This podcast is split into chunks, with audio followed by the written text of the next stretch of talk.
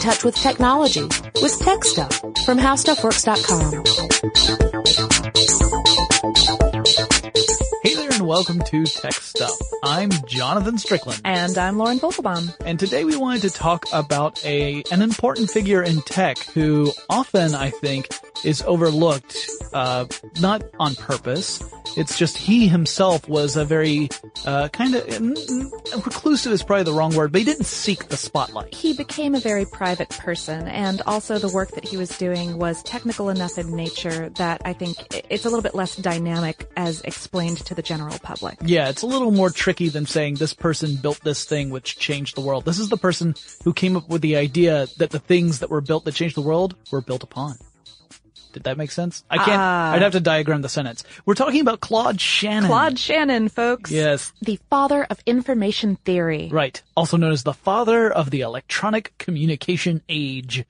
And, um, his full name, Claude Elwood Shannon, uh, very important person. He's been, he's been compared to, uh, you know, some, some pretty impressive Some, some decently big people, uh, like uh, Einstein. Yeah, Einstein being one of them. And you might say, well, whoa, you know, Einstein, like, Einstein's name has become synonymous with just the, the concept of genius, like, to the point where we use it in phrases where we're being, you know, a little, a little, uh, condescending. Cheeky, Yeah, yeah. way to go, Einstein, that kind of thing. But as you'll see when we go through this, this episode and explain what Claude Shannon did and his, his contributions to technology, as well as just kind of his wacky personality, you'll really kind of see how that, that applies.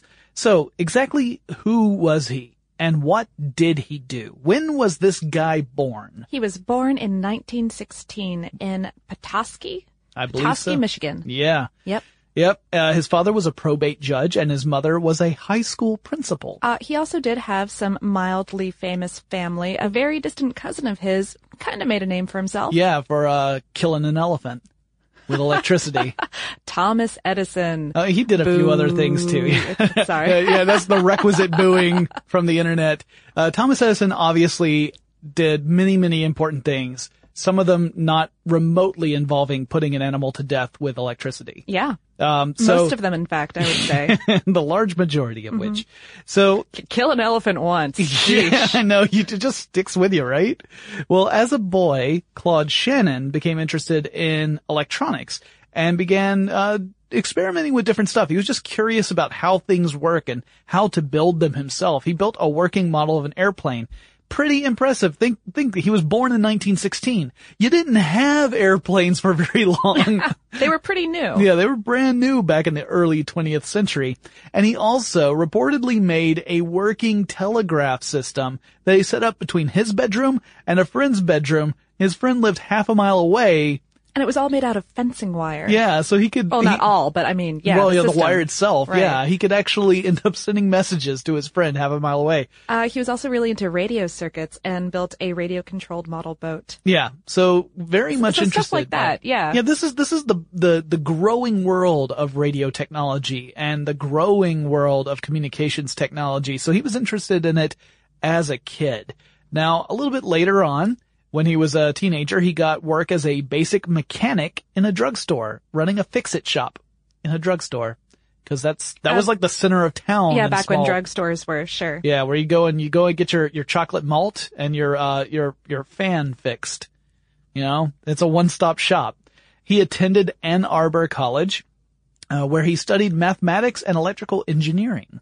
Uh, he graduated Ann Arbor College in 1936 and then went on to enroll in graduate level study at the Massachusetts Institute of Technology. Uh, and he decided upon MIT because he saw this work study ad, uh, like pinned onto a physical bulletin board on his college campus that was advertising for someone interested in working on Vannevar Bush's differential analyzer, uh, which was an analog computer that used these physical mechanical connections to make calculations. Right. The the deal here was that he would spend half his time working towards his degree and the other half in the lab with Bush, um, who was then MIT's vice president and also their dean of engineering. So this was kind of sort of a big deal. Um, and this machine was huge. It was the system of gears and pulleys and rods that calculated with an entire range of values that were based on the physical rotation of the rods. And you could program it by physically rearranging all of these mechanical bits to correspond with different equations. The the control circuit, I mean, th- this is how early this was in computing technology. The the control circuit itself was a system of some 100 electromagnetic switches. Yeah. This this is a kind of the the evolution of what Charles Babbage created way back in the day, the mm-hmm. difference engine. Uh, so we've done the tech stuff's done episodes about Ada Lovelace, who was the first computer programmer. She built, she kind of saw that computers could be things that could do more than just crunch numbers. They that could analyze any kind of data. yeah, they, they could represent stuff that isn't numbers as numbers so that you could, you, she had this brilliant idea of, oh, a computer might be able to represent something like a piece of music and be able to create, or, you know, replicate it in some way years and years ahead of her time. And the computers of those days were these giant analog actual engines. Yeah. yeah. Sometimes man powered, sometimes they had this electromechanical element to it. So we're predating the time of the electronic computer at this point. So, uh, as Claude Shannon began to work on this machine, you know, now that he had, had enrolled with MIT, he noticed something interesting. He saw that the switches corresponded with a concept he had started on, uh, studying first as an undergraduate and now was really focusing on, which was symbolic logic. Now, uh, I took symbolic logic in college Yeah. I loved it because the basic idea of symbolic logic is you reduce logical statements to mathematical statements. Uh, actually, I took a similar class. It was it was basically the uh, least mathematical math class I could get away with as an English major. Well, the, the neat thing about it is that if you could prove that it mathematically made sense, then you could say that the statement is true. Right. Yeah. And if it Uh, doesn't, logic based, it's great. Yeah, exactly. So you could you could start to listen to your friends argue and sketch it out in, in And a be really equation, annoying. and then you say, "Look, here's where you went wrong." But at any rate, while he was at MIT, he started really studying the work of a thinker named George Boole, who was from the 19th century. And back in 1854, George Boole published an investigation of the laws of thought on which are founded the mathematical theories of logic and probabilities. Sometimes known as the laws of thought. Yeah, we usually shorten that to Yeah. just laws of thought. So this discussion about the mathematical theories of logic uh, had Boole using algebraic equations to represent logical forms and syllogisms, which is exactly what you know I experienced when I was in college. Uh, in this work, he also said that the only idempotent numbers, which are numbers that can be put through a certain operation multiple times without changing the result, are 0 and 1. For example, 1 times 1 equals 1. And no matter how many times you, you multiply, multiply one by one, it will always be one. Right. So if you take the product of that of that uh, that equation and then multiply it by itself, you still stay with one. Same thing with zero. Although also with zero you can add and subtract and still end up with zero. So zero zero zero zero. So Boole used zero and one for the values of the symbols in his algebraic logic. He said an argument held in logic if, when reduced to an algebraic equation, it held in common algebra with the 0-1 restriction of the possible interpretations of the symbols, meaning that if you could replace the symbols with a 0 or a 1 and it still made sense, it still worked, then it held true. So Claude Shannon looked at this and he was thinking, ah, this is a really cool idea. I love this, this approach to logic. And hey, you know, a switch has two positions. On and off. So It's sort of like a one and zero. yeah, I mean, what if we were to, you know, kind of, oh, play with that, that whole switch process, and that became something that would percolated in the back of his head for a while. Yeah. In fact, it percolated so long that uh, people suspect that he had fully formed this whole idea of applying Boolean logic to electronic devices for years before writing it down. And and once he wrote it out and presented it, well, we'll get there. We'll get there. Uh, I also do want to note that around this time, Shannon became interested in juggling. I, I think originally for like physical mathematical purposes. He showed up. He started showing up at the um, MIT juggling club and, Juggling club, I see what you did there. And asking some of its members if he could like measure their juggling, and and thereby sort of got involved with them. And Yeah. and this would be a lifelong interest, as we will get into a little bit later on. A little bit of trivia. uh, a, a certain podcaster by the name of Jonathan Strickland was a founding member of the University of Georgia Juggling Club. Yeah. So, uh, that's the only thing I really share in common with Claude Shannon. I loved symbolic logic and I enjoy juggling. There the comparison ends. Uh, for he was far more intelligent than I can ever hope to aspire. But yes, I, yes. yeah, yeah, you have to agree. Sorry. I mean, no, it's, it's Sorry, fine. man. It's fine. I, I have come to grips with it. I'm okay. If you told me, hey, Jonathan, you're never going to be as smart as, say, Claude Shannon or Albert Einstein, I'd say, you know, mo- all right. most people won't be. That's so. fair, I guess. 1938, Claude Shannon writes a thesis applying Boole's approach to circuitry by equating the 0-1 restriction as the off and on positions of a switch within a circuit. He was 22 years old. This, this had never been done.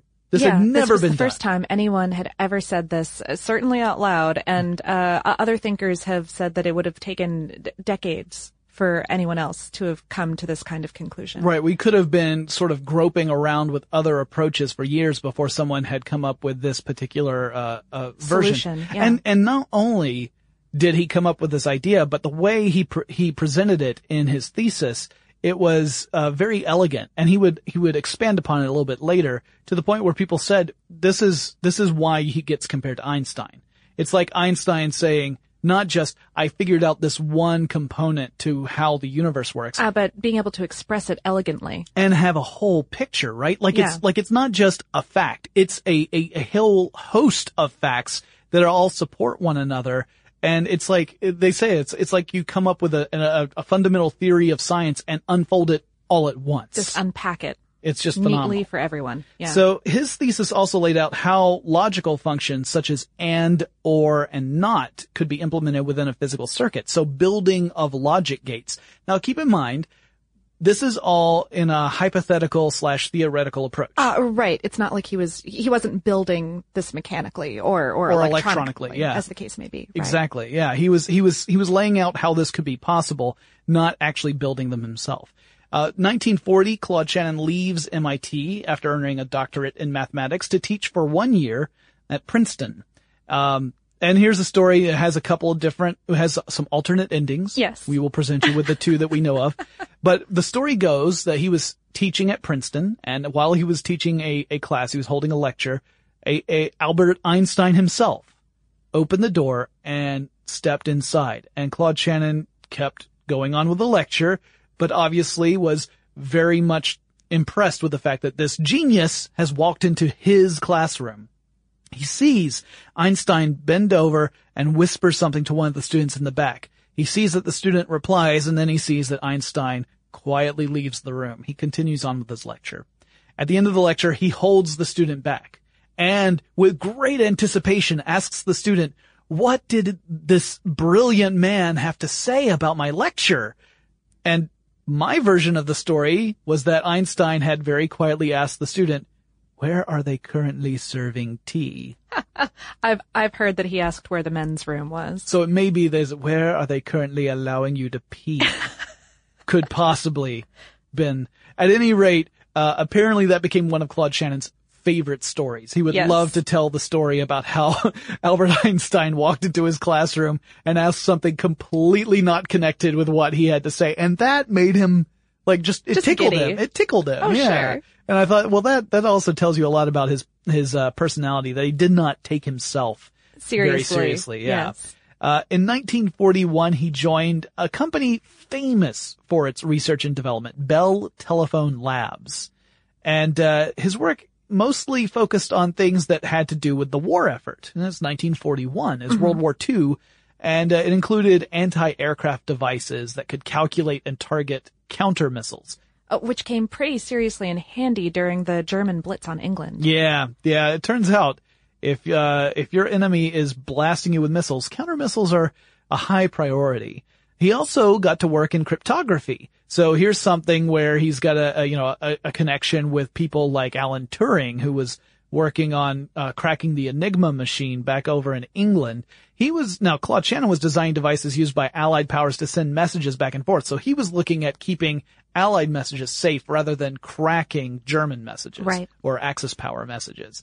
Uh, he later wrote a paper about communication theory of secrecy systems, which uh, according to MIT, is generally credited with transforming cryptography from an art to a science. Um, it, it, was a mathematical proof that an encryption scheme called the one-time pad or the Vernam cipher is is unbreakable. Yes. And it's uh, the that cipher is the basic idea of encoding a message with a random series of digits, a, a key, as we have talked about on the show before, mm-hmm. um, which both parties communicating have a copy of. Uh, but you know, this is a very mm, simple concept in crypt- cryptography, but having the mathematical proof that it is in fact unbreakable if the system is is preserved closed, properly, yes, then it, that's really awesome. And when we talked about the Enigma machine, that was one of those systems that could have been unbreakable had people actually been right. able to follow the rules properly.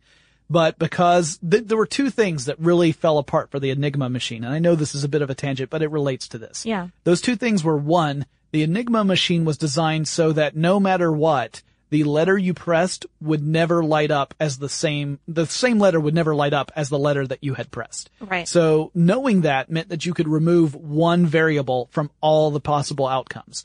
Secondly, people were not as careful with their log books, with their code books as they needed to be. Right. Um, and that, that led to the code being broken. But everyone seems to agree that had every, had the Germans, had the Axis powers been, uh, incredibly careful, then that would have been an unbreakable code. Of course, you know, No, times human- of war, you can't really oh, sure, and human error being what it is. yeah, I mean it's it's that's the difference between the ideal and reality.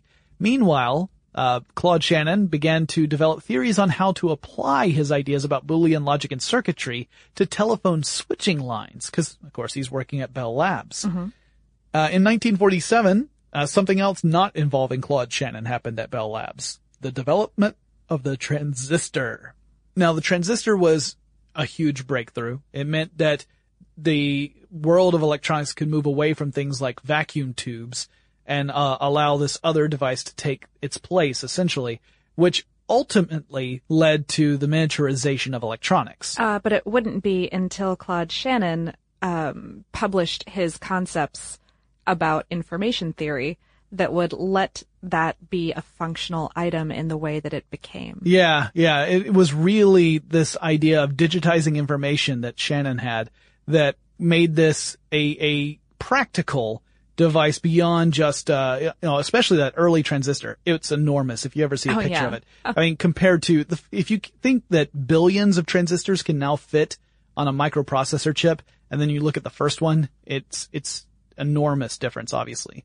Now, uh, this idea of digitizing information was pretty much what would allow the transistor to become useful, and also it's what would lead to things like encoding information onto storage media like, uh, like a compact disc. Uh, right. This is what would make not just, uh, uh, processing data possible, but, But storing saving, it. Yeah.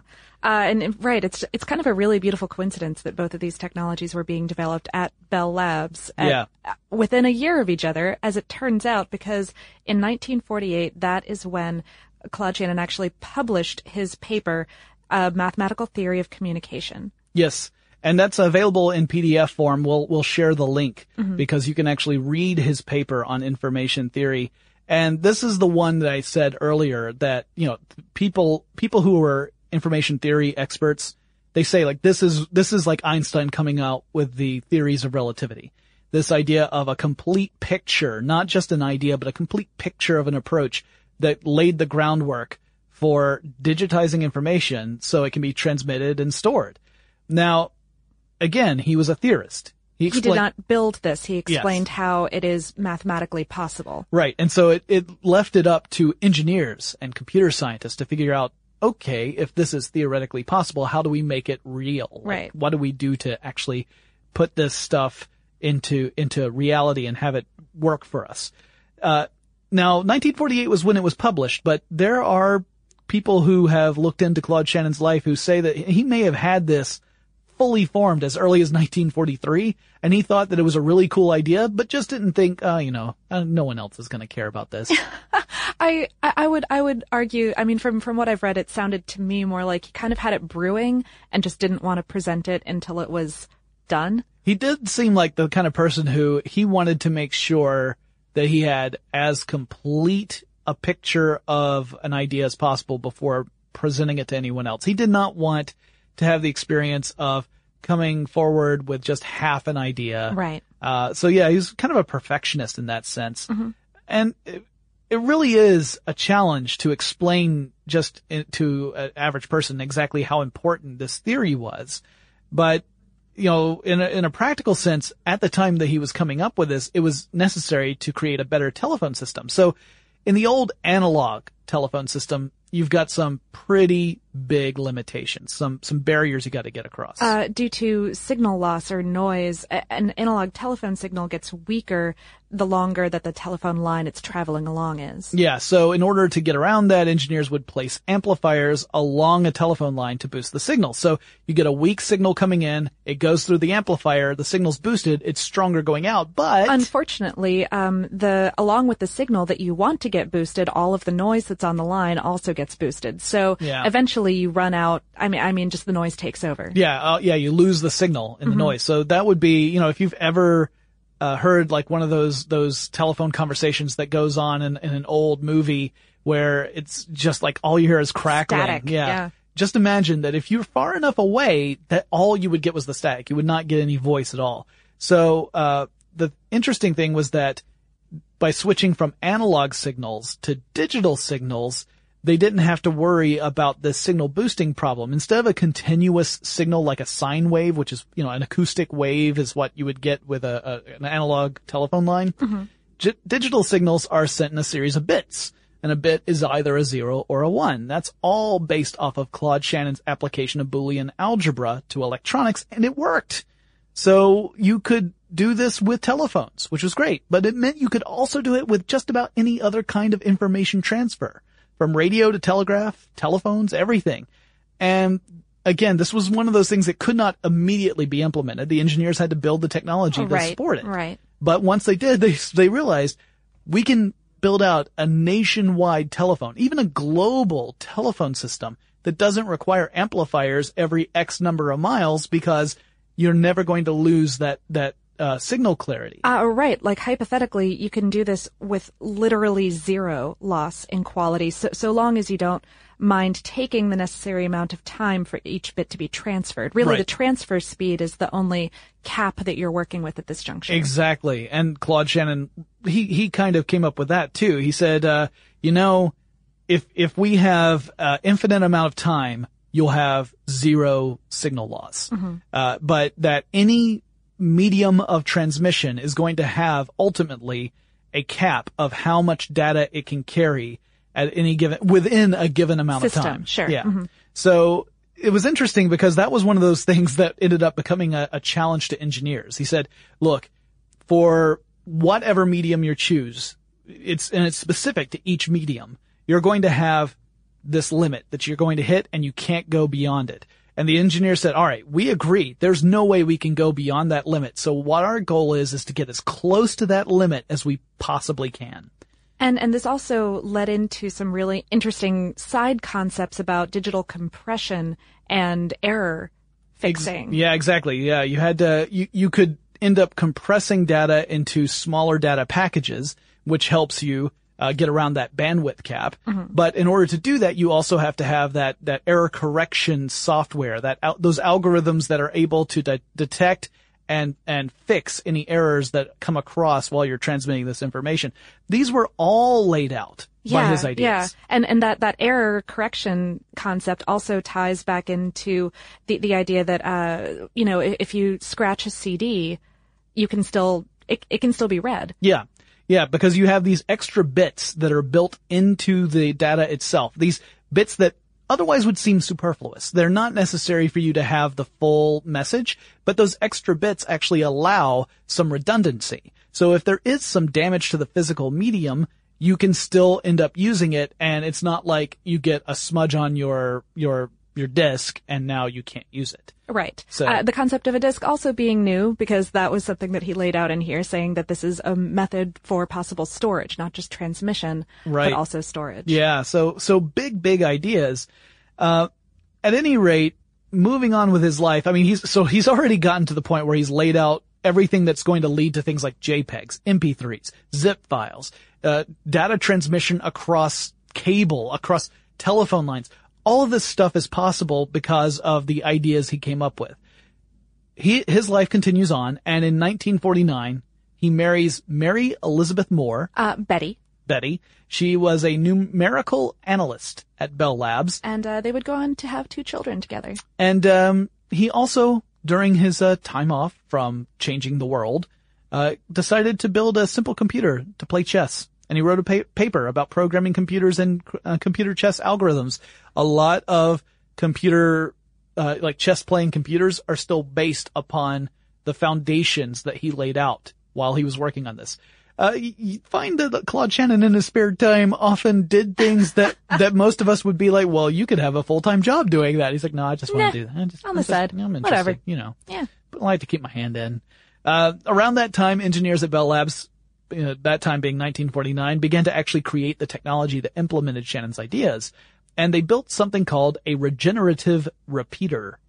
And the idea was that a bit could be regenerated perfectly and repeatedly as long as the bits weren't quote unquote too small. So as long as the messages weren't too small, they could consistently regenerate a message uh, and that would mean that you would again have no signal loss. You wouldn't lose any data in the process because you could just, just as quickly as it was coming into the regener- regenerative repeater, it would send out the, a copy, the same data message back out again.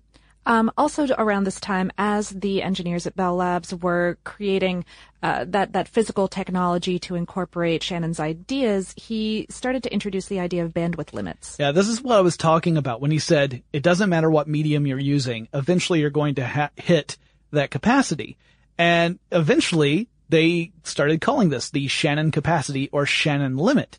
So it was again a very important idea that ended up being uh, playing a huge role in the telecommunications industry as well as just electronics and computing in general.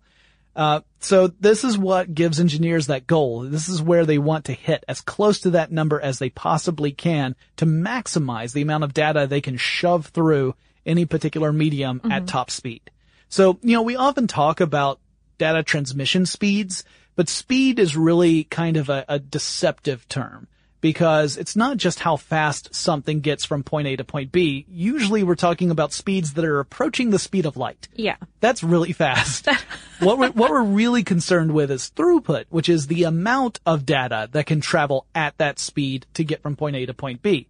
Because if you're dividing that data up into lots of, of bits, like a, a long string, yes, each individual bit is moving at the speed of light, but you still got to get that whole string through. Uh, yeah, yeah. It's it's the you know getting the caboose through at the end is yeah, really yeah. It's the idea of if the uh, if we hear that there's pizza in the kitchen uh, and we're all invited to go and eat it, then the problem isn't that uh, we have a bunch of slow people on staff. We're all very very fast. The problem is the door is only so wide, and eventually four or five of us will all just try and cram through it at the same time. So that's the difference between just speed and throughput. Now, except ones and zeros don't usually elbow you in the face. that's true, but we have no such restriction as we have demonstrated upon multiple occasions. Uh, now, at this time, engineers were also trying to find on ways to take on other elements of this theory, like the compression and redundancy ideas, and build working devices and algorithms that turn that theory into reality, actually making products that could take advantage of the ideas that Shannon had produced. And uh, Uh, meanwhile, Shannon received a very special present, uh, uh, Christmas of 1949 from his wife this year, uh, a unicycle. Yeah. And stories say that he frequently rode through the halls of Bell Labs at night on this unicycle while juggling. he is my hero. because why not? Now see, if my wife gave me a unicycle for Christmas, I would imagine she was plotting my demise. And perhaps had put, taken out a, yet another life insurance policy on me. Because she knows my, my lack of, of balance. But, uh, but I, I, I have nothing but respect for someone who is transforming information theory while riding a unicycle and, And juggling. Juggling. Yeah. Yeah. So, Uh, cause, cause meanwhile, he was looking into machine intelligence and memory. Yeah, he was really branching out. You know, he was he was very much a, a interested in exploring all these different ideas. Now, by 1956, he decides to leave Bell Labs, though he continues on as a consultant, and he goes back to MIT to teach. Uh, he also wrote a paper He was called uh, the bandwagon, and uh, that's when he said he didn't really like how the words information theory were being thrown around. So essentially, what he was saying was that they were losing their value. Information theory as a concept was losing its value because companies were using it to describe things that didn't really fall within the umbrella of information Oh yeah, it, it was a really popular and pop culture almost term in the scientific community at the time. And Yeah. I mean, people were publishing papers that had information theory in the title just because they thought it sounded cool when in fact, right, it had nothing to do with that. So it, it was kind of like how virtual reality became this buzzword that began to lose meaning, particularly when uh, the public started to see what the reality of the field was as compared to the Hollywood depiction of what virtual reality was back in the, the early 90s. Ah, sure, sure. Or like artificial intelligence. Yep. Or I read an essay recently from the guy who coined the term manic pixie dream girl saying that he just wished he had never done that thing. I, I, I would like to apologize to the world. uh, yeah, so this was one of those interesting things where the paper wasn't so much about, uh, advancing the concept, but just saying, let's use our words carefully and correctly.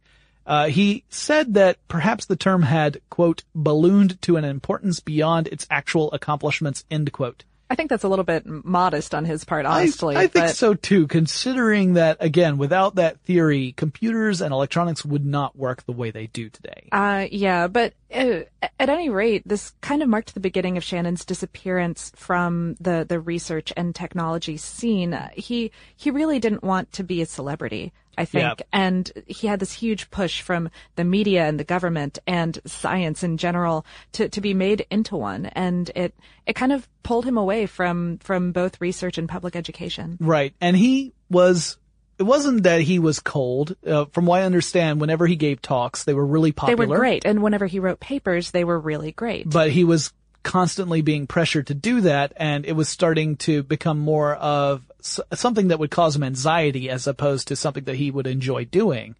Well, in 1973, the Information Theory Society, which is part of the IEEE or IE, created an annual Shannon Lecture that became the Shannon Award. Uh, and in 1978, Claude Shannon officially retired from MIT, although he had not really been actively working there for some years before sure, then. certainly. Uh, and in 1987, Claude Shannon gave his last interview to Omni magazine. Now, by the late 80s, Claude Shannon began to suffer from Alzheimer's and withdrew from the public eye entirely. His wife would go and attend events instead in his place. Uh, and in February 2001, at the age of 84, he would pass away. Yes, there are some very uh, uh, inspiring and moving tributes to Claude Shannon that Oh, were published. yeah. Um, if really you, beautiful things. you can certainly go online and uh, read a lot of those those tributes that were written the the week and and month following his passing. And we have a collection of interesting little trivia that we didn't really want to fit into the overall episode, but Uh, were too yeah, entertaining yeah. to pass up. It, it didn't really fit into the timeline, but so much of, I mean, if it wasn't charming enough, I mean, if charming is the correct word, actually charming is totally the correct word Yeah. according to me. I find it downright charming that he wrote, uh, you know, papers that mathematically proved that computers can exist. yeah. But, uh, but, but, but other than that, there's just a lot of little just, interesting Joy minutia, yeah. moments, So, sure. so one of those things is that you know we just said he he was not big on on pursuing the limelight. He didn't he didn't go after that at all, and and often he would reluctantly take the stage. But uh, as time went on, he did that even uh, less frequently. He wouldn't go out very much at all to to address the public. And according to MIT Technology Review, he even had a file labeled letters I've procrastinated too long on. So if he got something from colleagues or government officials or scientific institutions and it had just been sitting around for a, a really long while, he would just put this in a file saying, well, oh, that's too, that's too late. yeah, and that's never going to happen. So I'm just going to put that in this file. Um, he, like we said, loved to build stuff, to engineer stuff. You know, that whole telegraph line story is one of my favorites. Um, now, as a parent, he built a chairlift that would take his kids from his house to a nearby lake. so they didn't have to walk the whole way to the lake. Uh, he also, from what I understand, designed a hidden panel in his office that didn't lead anywhere at all. He just, he just felt like building one. He just needed it. It made me think of a, a Mitchell and Webb sketch where this wall must rotate be both here and not here. well, look, mate, that's a load-bearing wall. But anyway, he just decided he wanted to make one. He also built a life-sized electric mouse named Theseus, after the Greek mythology figure. Uh, that's the one who was stuck in the labyrinth and had to find his way Uh-huh. out, and the, the Minotaur or Minotaur, depending upon your preferred pronunciation, is after him. So this mouse, what it would do is it, it would explore a maze and quote unquote remember where it had come from. Uh, it was it was going after some little metal cheese bits. I think. So the, the way this mouse would go through the maze is it would go down a pathway and whenever the pathway would branch, it would start to It- it- rotate. it- right. Yeah. So It, it, it would take one, and then it would uh it could backtrack if it went down an incorrect route. Right. And then it could take the path it had not taken as opposed to, you know, if this were just an electronic mouse that had some collision detection, it wouldn't, it could potentially just go back and forth down the same little pathway. Forever, yeah, but this was branching. yeah, This, yeah, this, this one knew, okay, well, I, I already took the path that's on the right, so I have to take the path that's on the left. So it was pretty cool that he built this thing. And you know, just for the fun of it, he built it. So, also pro- probably my my favorite robotic piece of his, a juggling robot. yeah. A, a bounce juggling robot, to be precise. a bounce juggling robot that looked like W.C. Fields to be even more precise. Yeah, it was like having a, like imagine a drum head, right? And the drum head uh, allows things that are dropped on it, like a ball bearing, to be bounced on it. And then two little, uh, uh, angled platforms that are serving as hands that are, uh, bouncing this, again, these little, these Three little, balls, Yeah. yeah. And it just kept it going in a, in a bounce juggling pattern perfectly. and he basically made it out of like erector set pieces. yeah, you know. Just like you do. And then he wrote a paper on the dynamics of keeping multiple objects in the air simultaneously. It's pretty famous within the juggling community. I tried to read it. I actually wrote how juggling works for howstuffworks.com. In fact, if you go to that, that, uh, article on how stuff works and you look up how juggling works, there's a video of me juggling in that, uh, article. I still, I still say, it because I juggle a little bit, I still say that we really need to do a video of us both juggling. All right. Uh, I juggled torches in mine. You ready to pick those up? No. Okay. Well, we'll, we'll, we'll start small. Uh, he also made a robot that could solve a Rubik's cube, which is pretty amazing. I mean, obviously that Mm-hmm. I needs can't solve a Rubik's cube. Yeah, I so- can't either. I, I know there are algorithms for how to solve it uh, the most efficiently, and I've seen people who are really good at it who just Oh yeah. like it, it's like it's like magic. You know, the way I solve a Rubik's cube is by peeling the stickers off and then Aw, replacing them properly. yeah, it's, uh-huh. I cheat. But uh yeah, no, he he created a robot that could follow these algorithms and also just recognize what the pattern was on any given side so it could, you know, create the rules it needed to solve it. Um and he made a calculator that worked with Roman numerals. It was called Throwback, which stood for Thrifty Roman Numerical Backward Looking Computer. Um, also rocket powered frisbees and motorized pogo sticks. Yes, the motorized pogo stick. I was thinking like, again, That sounds terrifying. that would, uh, if the unicycle hadn't killed me already, that certainly would. Uh, he built the ultimate machine. My favorite machine of all time is the ultimate machine. All right, tell tell us about it, Jonathan. All right. Now imagine you have before you a box and on that box you can see the outline of a trap door. And the only other really n- interesting feature on this box is a simple switch that is switch to off. And you push the switch to on. The trapdoor opens and a hand emerges from beneath the trapdoor and hits the switch back to the off position, withdraws back inside and the trapdoor closes. That's it. That's it. You hit the switch and the harm comes back out. You hit the switch, the arm comes back out. Uh, I, I want to share this video too. There's a video of a brilliant variation of the Ultimate Machine that is hysterically funny. It doesn't just do that. Like it starts to do it. So, um, it ends up at first looking like it's a variation on the Ultimate Machine. You're like, oh, well, that's cute. But then it starts doing other things too, because this particular box had wheels on it and can move out of the way, so it's starting to avoid the person who's trying to hit the switch. Um, or it would uh, play back pre-recorded messages saying like, "Hey, hands off, buddy," that kind of stuff, and um, was really, really entertaining. So we'll share that one as well. But you have to remember that that particular very entertaining machine is based off this thing that Claude Shannon built for no reason other than it Yeah. tickled him. Just because he could. Um, he also had a collection of exotic unicycles. including some that were because he he was wondering how small could you make a unicycle before someone would be unable to ride it. Uh, for me, that's any size. But, but, I think me too. That would be any size. but assuming that you are capable of riding a unicycle, how small could you go before you could no longer maintain your balance? Uh, in fact, he had a couple that uh, I've heard are essentially unrideable. Uh, he also lectured on using information theory as an application to playing the stock market. Though he never really published any work on this. He did do a lecture, but he didn't write a paper. Uh, he also did really well in the stock market himself, although he wasn't necessarily employing information theory to do so. He was investing in uh, companies that friends of his were yeah, he, he made some very savvy stock purchases Yeah. based on amazing work that his friends were doing. Yeah, these are these are the people who were inventing like the basic components of computers and electronics going on to form their own companies and he would invest in those and then they ended up being these these enormous companies we know today. So he did quite well. Uh, and there's no Nobel Prize for mathematics, which is why Claude Shannon never won one. Uh, right, but he certainly did win a, a number. I mean, probably way too numerous to mention here awards, but but one that we wanted to mention.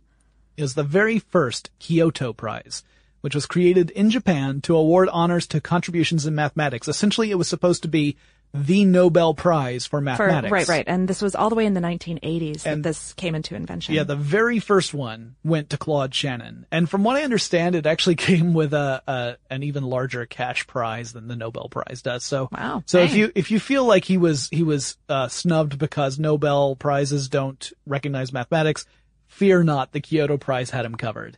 So I hope you guys, uh, if you had not ever heard of Claude Shannon before, I hope you learned something in this episode because he really did seem to be a remarkable person in multiple ways. I mean, this guy seems like the kind of professor I would have absolutely Oh, adored yeah, in yeah. school. Um, but then, you know, I, like all of my professors who had lots of personality and were unafraid of coming across as a little unusual or oddball. Yeah, those were my favorites. of course, yeah. Uh, so awesome. And, and I hope, uh, if there are any other really important figures in technology that you would love to hear us cover, you should let us know.